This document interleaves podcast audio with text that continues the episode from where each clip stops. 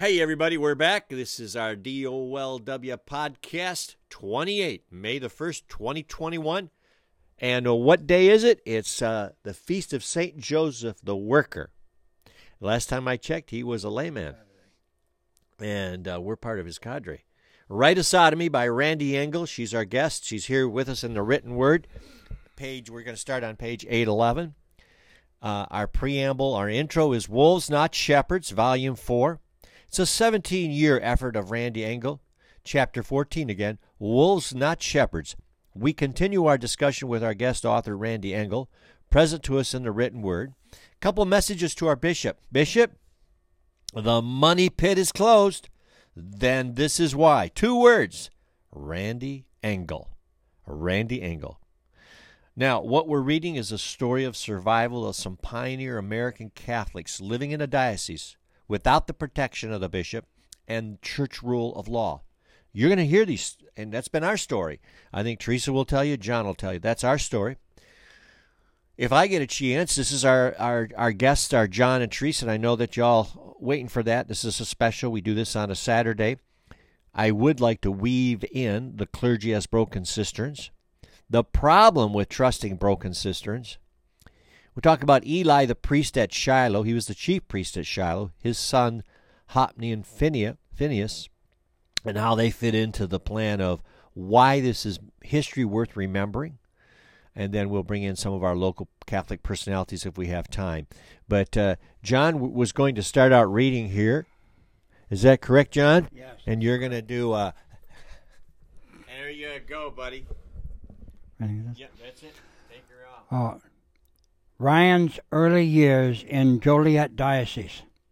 Daniel Ryan was born on September 28, 1930, in Mankato, Winona, Minnesota. The only son of Leonard and Irene Ryan. His family lived in Springfield, Illinois from 1943 to 1945. He attended Blessed Sacrament School, Cathedral Boys High School for one year and then transferred to the Passionist Preparatory Seminary in Normandy, St. Louis, Missouri, where he completed high school, completed high school and junior college. Ryan, a very bright lad, continued his education and training for the priesthood at St. Procopius College in Lisle, Illinois, operated by the Benedictine Fathers of St. Procopius Abbey. In 1952, after obtaining a B.A. in classical languages, he went to St. Procopius Seminary to complete his preliminary theological studies. Although Ryan studied under two religious orders, the Benedictines and the Passionist Fathers, in the end he became a diocesan priest. He was ordained for the Joliet Diocese by Bishop Martin McNamara on May 3, 1956. During the early years of his priesthood, he served as associate pastor in four Joliet parishes and then as pastor of St. Thaddeus Parish in Joliet and St. Michael's in Wheaton, Illinois. In the late 1950s, Ryan attended the Pontifical Lateran University in Rome to complete his postgraduate studies. After earning his JCL in canon law in 1960, Ryan returned to his home in his home diocese of Joliet. He served as the Joliet Chancery, the Joliet Chancery under three bishops, Martin McNamara, Romeo Roy Blanchette, and Joseph L. Imesh. After his initial posting in the diocesan chancery, Ryan served as assistant chancellor, chancellor, chancellor, and vicar general and personal advisor for diocesan clergy. Following the resignation of Bishop Blanchette Imesh, the former faithful lieutenant of Detroit's John Cardinal Dearden, became Bishop of Joliet on August 28, 1979. He kept Ryan on as Chancellor. As Chancellor, part of Ryan's responsibility was to investigate cases of sexual abuse by diocesan priests. Ryan didn't have to look far.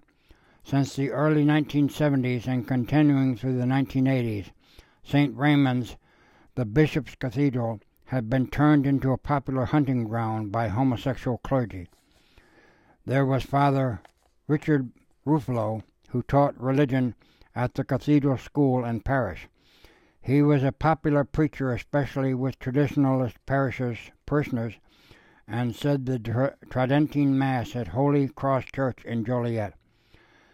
Unfortunately, Ruffalo also had a secret life as a sophisticated groomer and abuser of teenage boys some of whom he took on out of state trips to Las Vegas. He was also a thief, stealing large amounts of money from the collection plate to pay for his various recreational outings. While teaching at St. Raymond's, Ruffalo had the habit of pulling boys out of class and bringing them to the rectory, where they had access to cigars, beer, and, un- and unconsecrated wine. According to Ted Slowik, a staff writer for the Herald News, other priests at St. Raymond's also contributed to the delinquency of minors by providing the schoolboys with alcohol and letting them drive their cars in order to manipulate the young men into sexual relationships. When Ruffalo died, he left a debt of ninety-five thousand one hundred fifty mostly credit card debt, and at least two lawsuits for sexual molestation behind him. There was also the equally popular Father Lawrence Mullins, who was a favorite of the Reverend Thomas O'Keefe, the rector and pastor of St. Raymond's from 1969 to 1985. When the morally upright O'Keefe was stricken with cancer and took to living a fairly secluded life on the second floor of the rectory, Mullins and his friends took advantage of his absence to molest boys on the first floor. Mullins, ordained in 1977, kept a stash of homosexual porn at the rectory that he used to stimulate the young boys' sexual curiosity. He used the confessional to cull potential victims by questioning male students about masturbation. Among his victims and their classmates he had a reputation of being that way, and some boys went out of their way to avoid him at all cost. At least five men have come forward to attest that Mullins molested them while they were students at St. Raymond's. They said he would force his hand down their pants and fondle their genitals. In 1983, Bishop Imesh transferred Mullins to another parish Mullins eventually left the priesthood for health reasons and resettled in Washington, D.C., and later in Alexandria, Virginia. In a 2002 press interview, Bishop Imesh said he had no idea why Mullins left the priesthood in 1993. However, according to reporter Slowik, a letter written by Auxiliary Bishop Roger Kaffer on August 19, 1997, regarding Mullins' current status indicated that the priest had been removed from active ministry by the diocese several years before. Obviously, this action could not have taken place without the knowledge and approval of Bishop Imesh.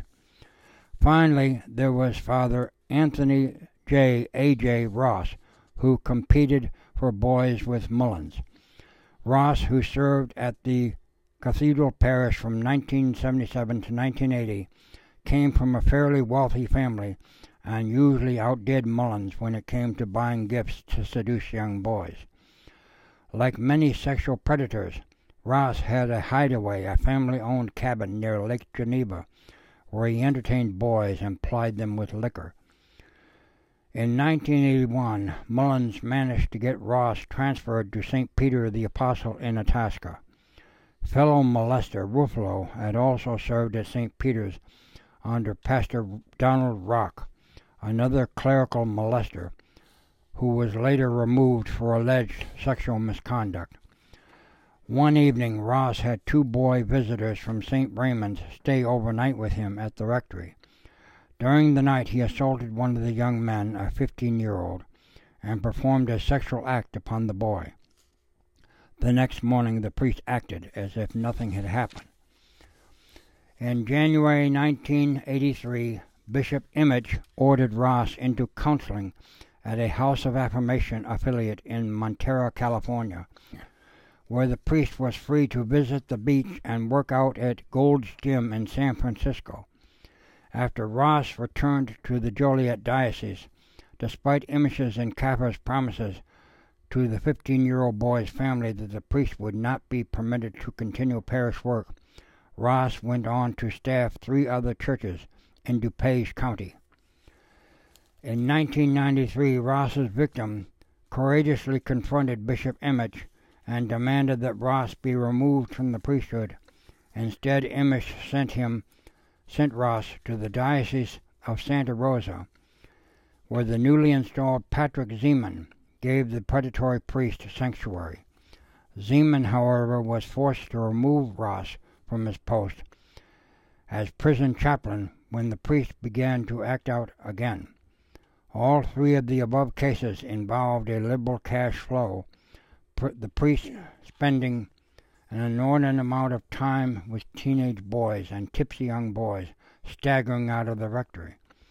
Yet no one in authority at St. Raymond's gave the matter a second thought, including Chancellor Bryan, who was soon rewarded for his blinders and loyalty to Bishop Imesh. Did you want to? Good, good comment.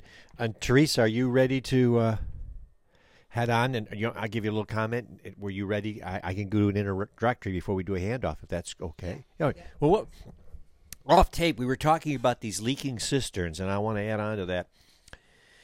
Uh, and the concept, and uh, it's a counter to a counter. It's it's counter current. I don't know how do you say. We're going upstream with some of the leading, prominent Catholic intellectuals and leaders, like Bishop Barron, very popular guy says that essentially, in a very polite way, referring to the polls, the polls uh, do not tell us these scandals are the reason the youth were hemorrhaging youth. They admit they're losing a lot of youth. When you know, and and if your family's anything like our families are, uh, you know, 75% of the people have left the Catholic faith. And we're not happy campers over that. So the concept is, well, it's not the scandals. Well, I disagree. And uh, and we one the polls are not our teacher. Jesus Christ is the teacher. God is our teacher. The church is our teacher.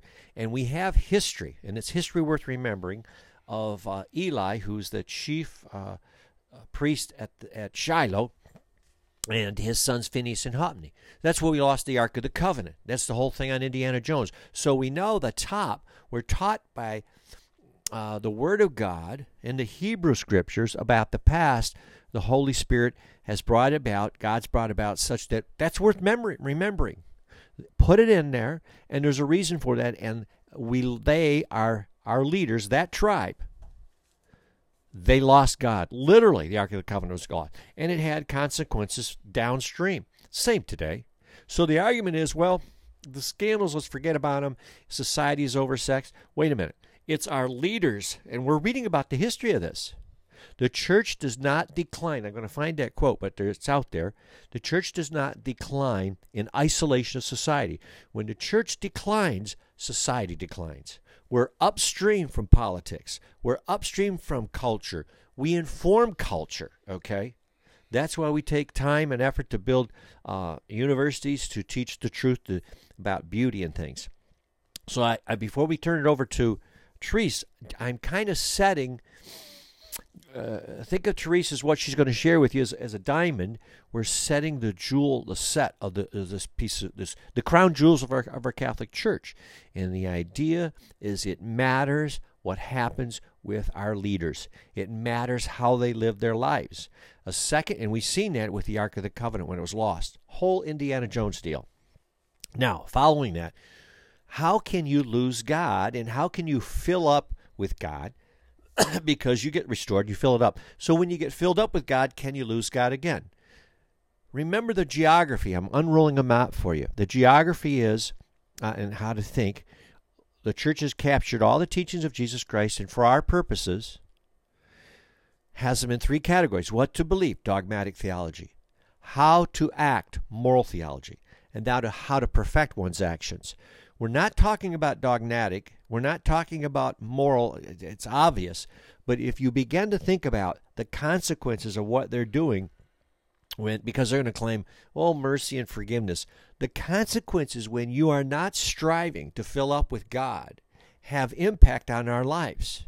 My life, your life, and and the voices. And that's the whole idea when you, you you're little darlings until you start to question.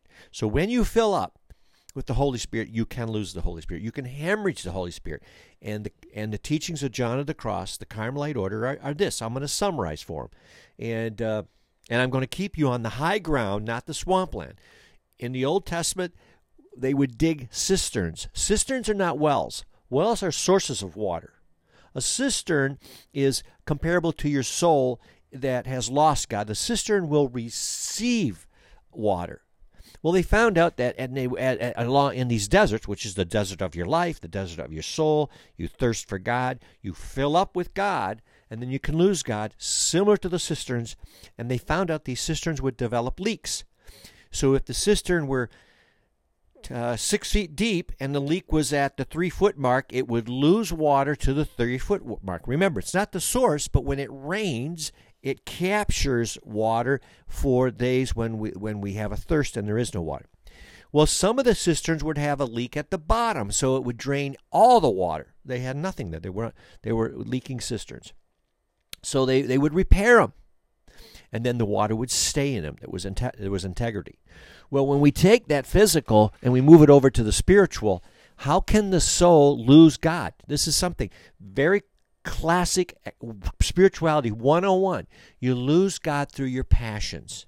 Some in substance, and that's what you're seeing here. So say these men want uh, whatever you want. You want the rights for the third sex. You got male, female, the third sex, whatever it is. Pleasure illicit sex, going right back to Phinehas and Hophni. They wanted the best portions. They had excess appetites for their status, for wealth, and for pleasure. You lose God. And when our leaders lose God, we end up suffering too. So you shouldn't be happy campers when they say that's ancient history, it has no consequences on you. Oh, yes, it does. And you'll see that uh, it has consequences. We paid $4 billion for their sex lives and we've lost God.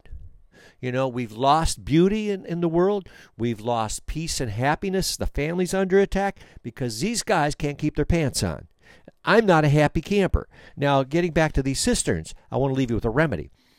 When you have an appetite for the red Corvette, you know, you talk to a woman when her don't you you know when a man we were just talking off camera when a man has has eyes for even though he's living with his wife he likes his life she's hurt that he has a, a passion for some other uh, woman or some other thing the red Corvette you know too many hunting trips those your desires fear sorrow hope and joy are to be on God we'll talk about that how you lose God is through these appetites because you want to plug them up and you start to plug them up with virtue, patience, and patience is an attribute of love. And assuming that you don't know and there's darkness and you're just dark, love is like rubbing two sticks together. Your soul, your will with the will of your Father, and it will burn off those appetites. So you have an inordinate desire for fishing, it will you will burn it off. It's a law of nature.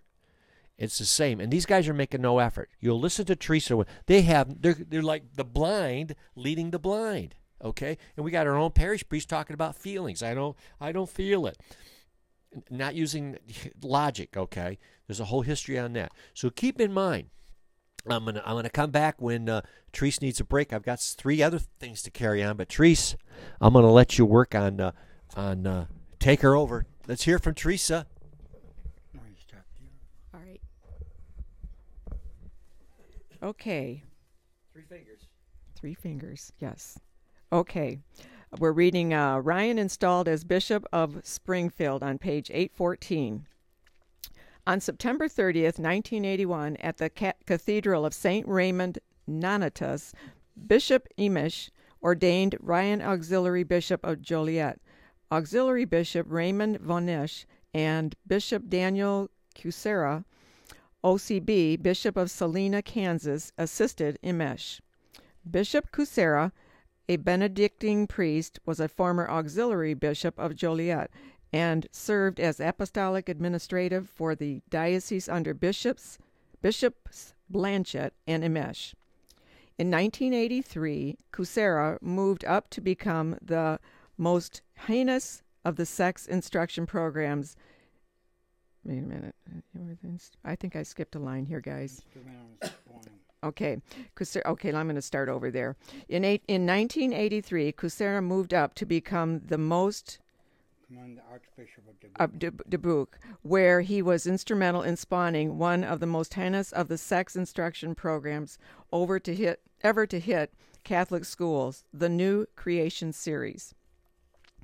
According to Sister Judith Davies, the current chancellor of the Diocese of Joliet, before Ryan's ordination to the bishopric, letters were sent to every priest in the diocese, and Ryan was their overwhelming choice for bishop. Davies added the Archbishop Pio Laghi, the papal, the papal nuncio, sent letters to 30 people in the diocese inquiring about Ryan, and he received only positive feedback. There was not even a hint of any inappropriate behavior on his part while he was here, she said. Actually, Sister Davies was wrong when she said that Ryan had a clean record in Joliet, but she did not know it, it at that time. There were, however, at least two diocesan officials who did know and they kept silent Bishop Imesh and Auxiliary Bishop Vonesh, who died in August 1991. On August 11, 2002, a priest from the Joliet Diocese spoke to a Herald News reporter on condition of anonymity of, this, of his abuse at the hands of Auxiliary Bishop Ryan. The priest said he and Ryan were staying overnight at a fo- at a at a hotel following a Friday evening confirmation at a parish a distance away from St. Ray- Raymond's. That evening, Ryan invited some priests to his hotel for drinks. At as the as the young priest was leaving to return to his room, he said Ryan tried to kiss him, kiss and grope him. The priest told the bishop to sleep it off went to his room, and bolted the door. When the priest returned, he reported the incident to Auxiliary Bishop Vonesh, who did not appear to be surprised. Vonesh told him to tell Bishop Imesh, which, which he did. The, the priest said he would not soon forget his conversation with Bishop Imesh, who made him feel ashamed for relating this incident. After that, the priest said he didn't know where to go or what to do, so he remained silent for more than 20 years. The accusation that Ryan took advantage of one of his own priests in an attempt to slake his own unnatural sexual desires apparently left no impression on Imesh. When the Diocese of Springfield, Illinois opened up with the death opened up with the death of Bishop Joseph McNicholas on April 17, 1983, Imesh secured the diocese for Ryan. Ryan was installed as the seventh bishop of the See of Springfield in the Cathedral of the Immaculate Conception on January 18, 1984. The Roman Catholic faithful breaks story. Within one month of his arrival in Springfield, Ryan went cruising for sex.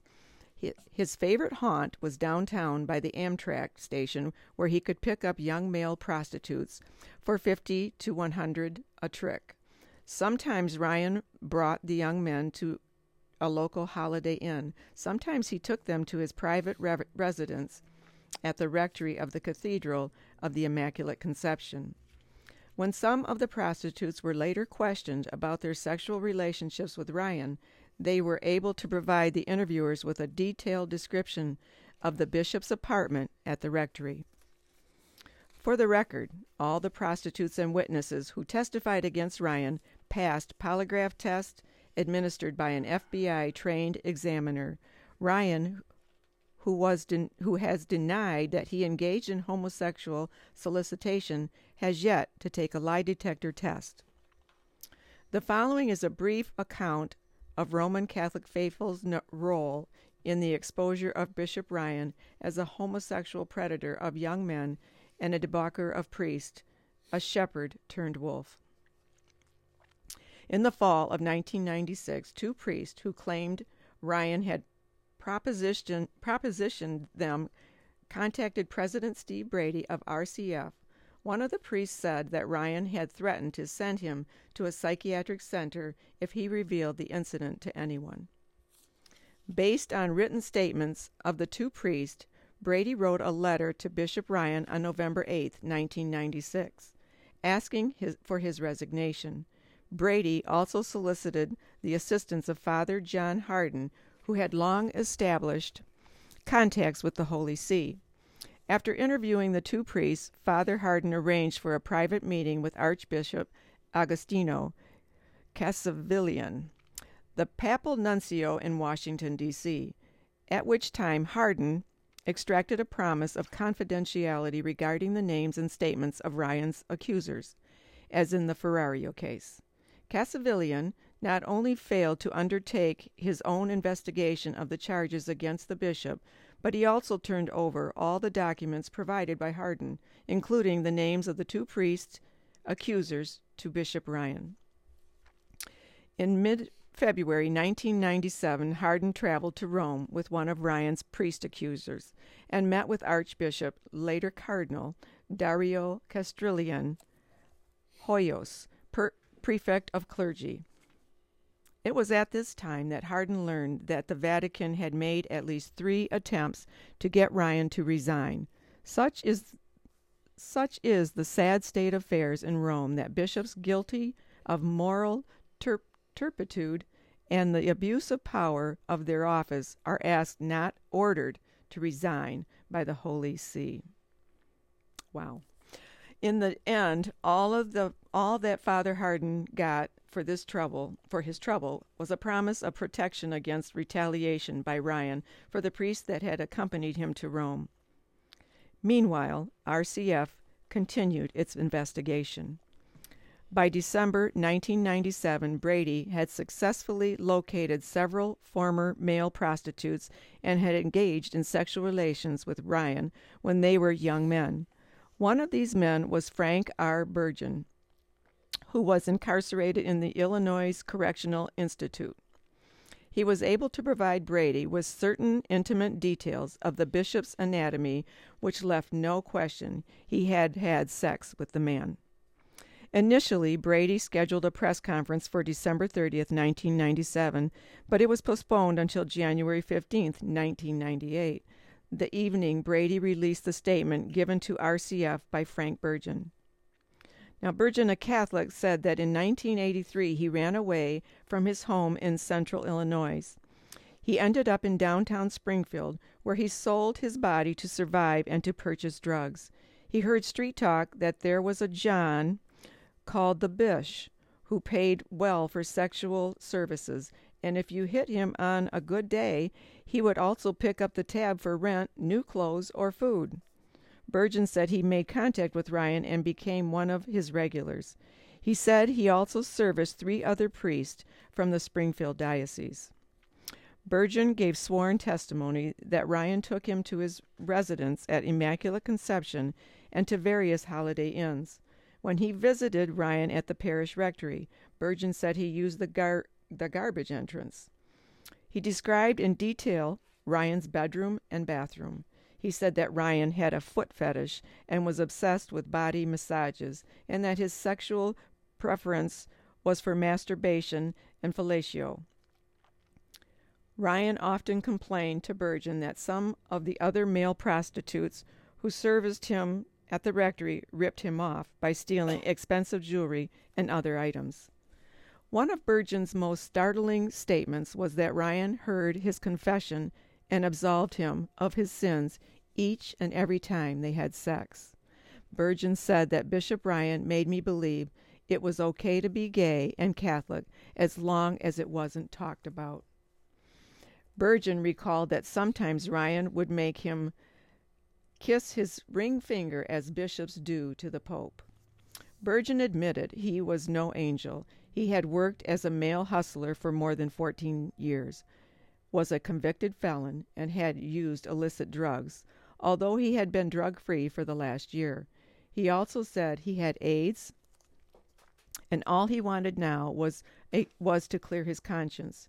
Brady made arrangements for a faithful priest to hear Burgin's confession. I'll stop here. All right, I'm going to add a comment on that. And uh, so, again, I think the strategy of the uh, clergy and their staff is this is ancient history. It's not relevant. Forget about it. That's contrary. If you believe them, or when they say that to you, they have to ignore the Holy Spirit. Where the Holy Spirit, inspired by the Holy Spirit, the Word of God and the Hebrew Scriptures tell us about Eli, Phinehas, and Hophni. Furthermore, you have to ignore this spiritual uh, theology that, remember, we talked about dogmatic, moral, and then the mystical, ascetical, the spiritual theology. But so we're talking about John the Cross. So we put this in context because this has an impact on the family, it has an impact on finances. Their sins directly affect the loss of God in the life of the community, both the church community and, and, and the secular community. Consider this the journey to God, the will must walk in detachment from every pleasant thing rather than attachment to it. Okay? Think about that. That's why we said, Do you trust these leaking cisterns? Do you see that they're leaking out God from the church, graces, and then to know that we we as a church, we are as a church to be journeying towards God, and they are to aid us in this transformation. Now, that was John of the Cross, page 630. I'll give you another part. This is the living flame of love. God is going to treat these folks. John of the Cross predicts about these directors do not know what spirit is. Now, he's talking about spiritual direction, and poor spiritual direction. These are leaders. They are so far remote. There is some criticism that can be had, but think of them as, as their public life and private life as just leading everybody astray. But watch what John the Cross says. These spiritual directors do not know what spirit is. They do a great injury to God. Look at that. They do a great injury to God, too. You haven't thought about that. They do a great injury to God and show disrespect toward Him by intruding with a rough hand where He is working. It costs God a great deal to bring these souls to this stage in life. These are believers. You don't think in terms of thousands of years or hundreds of years. Well, the, the, the church does. So there is, you have God, he's not happy. It's not going to go well for these leaders. And that's when we talk about starve the DSA.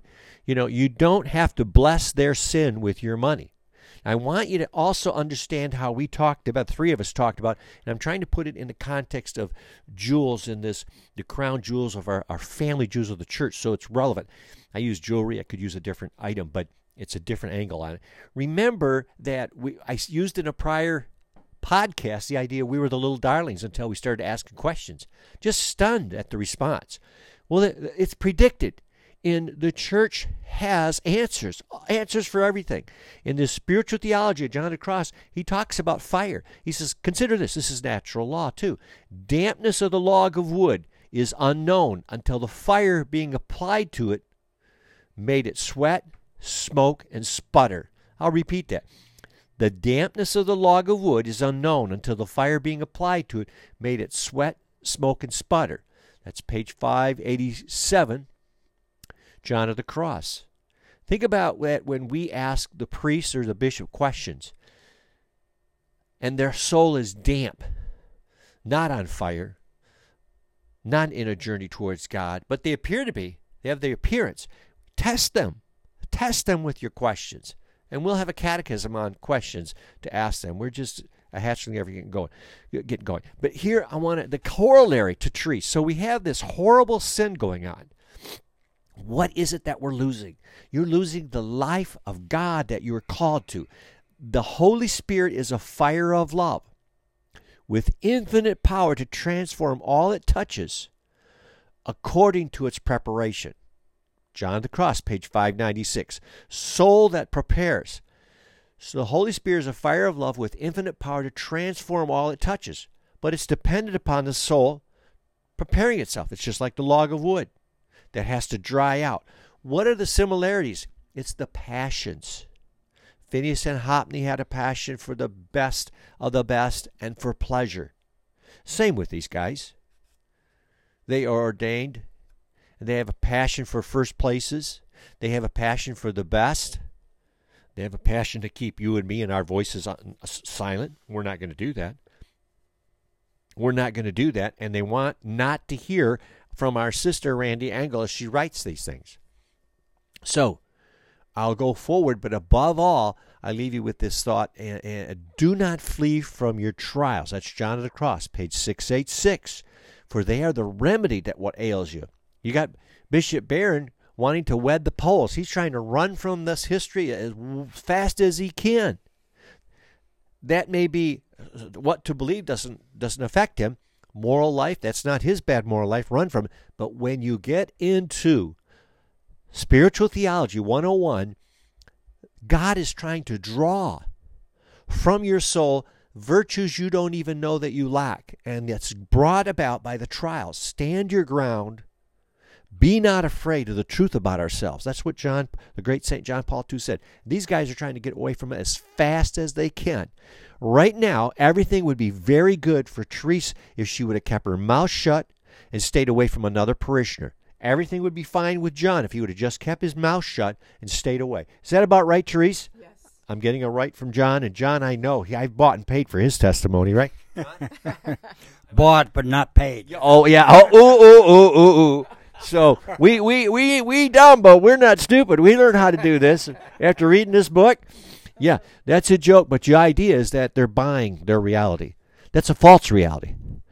You're going to be troubled when you use your voice, but use it anyways. Going back to Genesis, our Father used his voice, spoke truth to darkness, spoke truth to chaos, brought order and light. So, I leave you with that, and I think somebody's going to do some more reading here. But was this helpful in this context, Teresa? Because we're digging deeper and we're laying out a, a, this is a skeleton, and they want to put it in a museum and let it draw dust. Oh no, this is alive today.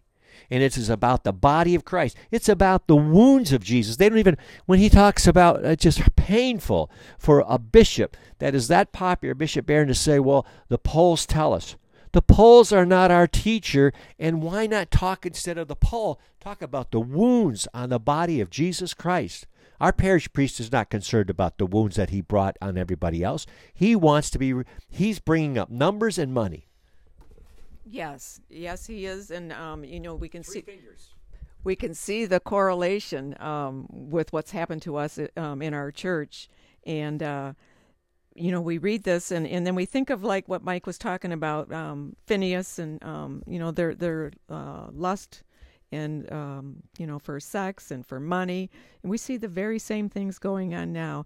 And power, I, you know, power is a big one I, in our own church, um, you know, for, for Father Steve to just, um, kick out a woman who who needed the community and just throw her away like she's a piece of trash like she's not part of the family and just and then want me to go along with it want me to not ask for prayer for her and tell me that I can't have prayer what is that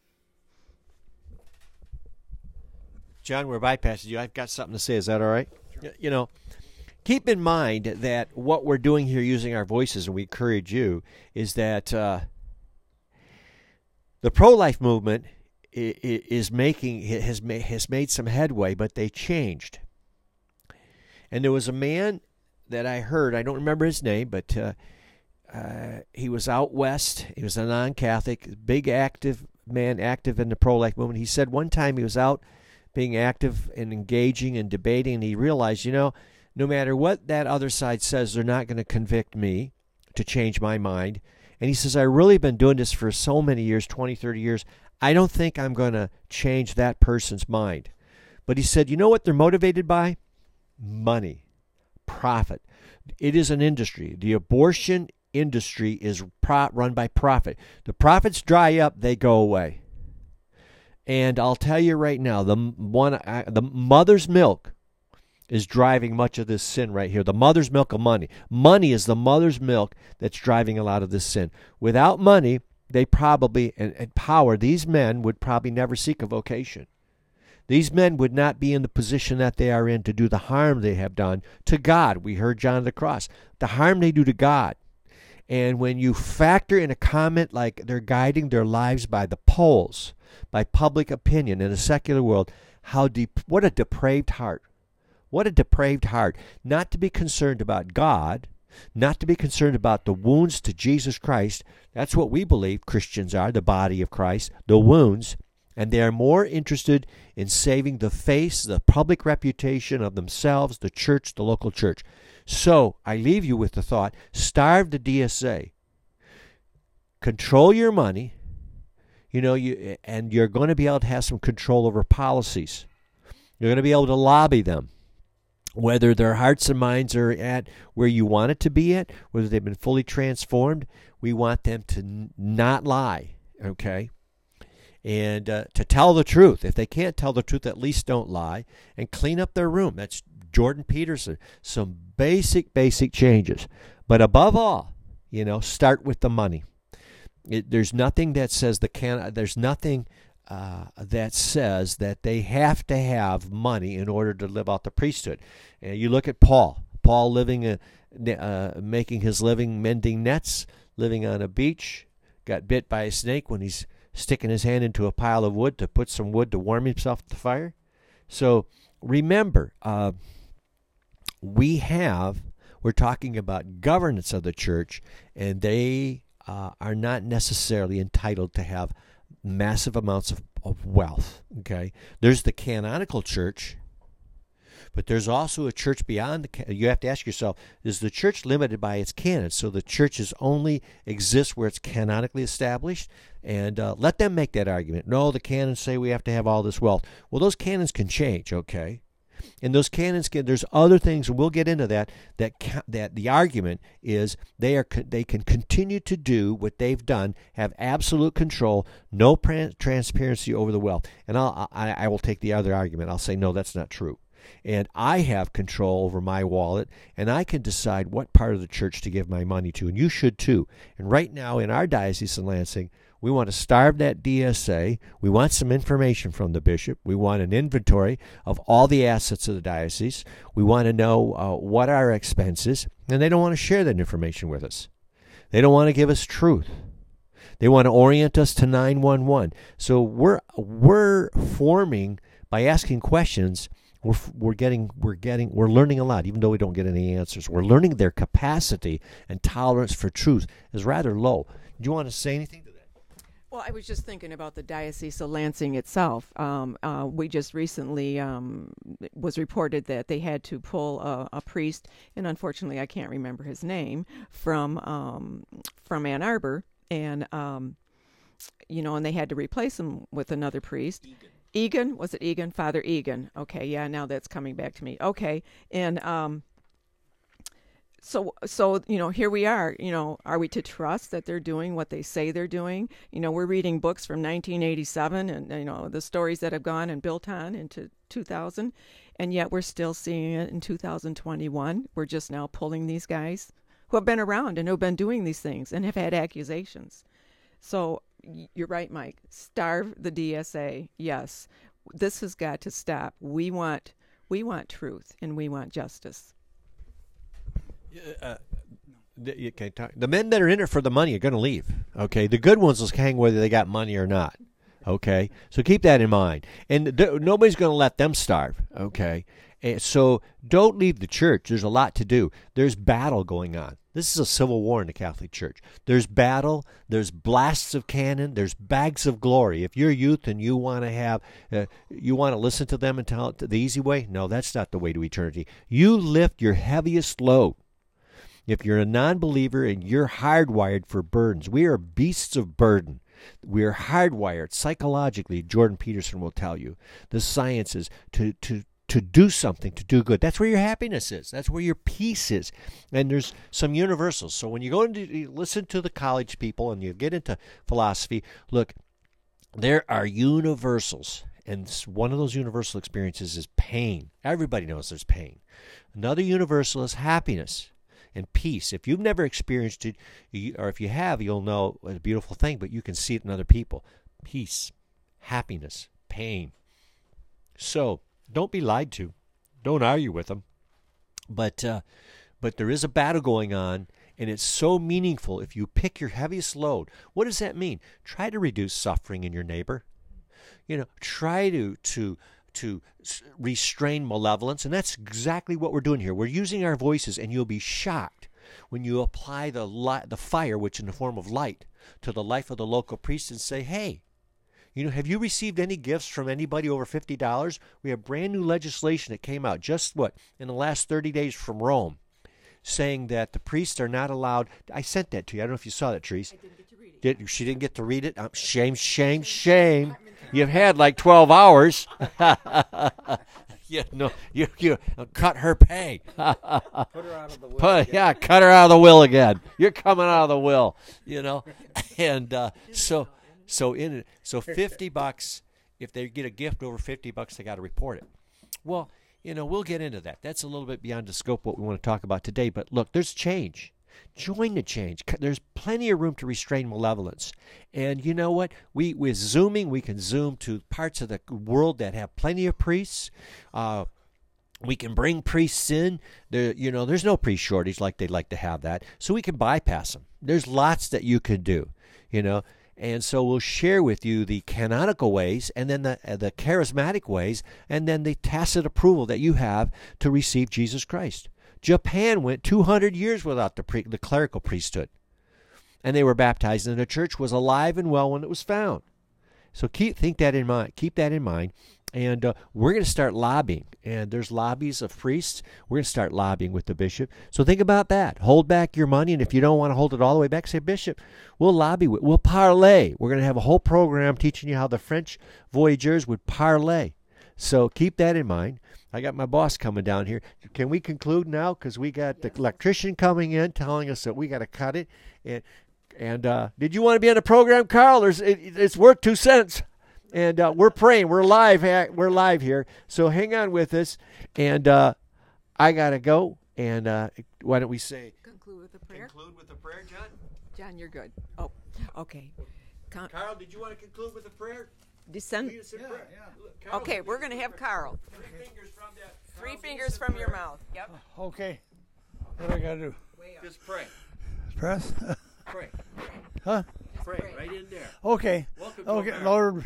Lord, we just thank you for everything you're doing with Mike and his group, and we thank you for all the blessings. And we're just uh, very happy with every all the blessings that we have. And thank you, Amen. We're praying for electricity too. All right. Yeah. yeah. All right. Amen. Amen. all right. Let it. My keys. Okay. Well, uh, you know, you, you I got your keys. I think so. Yeah. You you give me electricity, I'll give you your keys.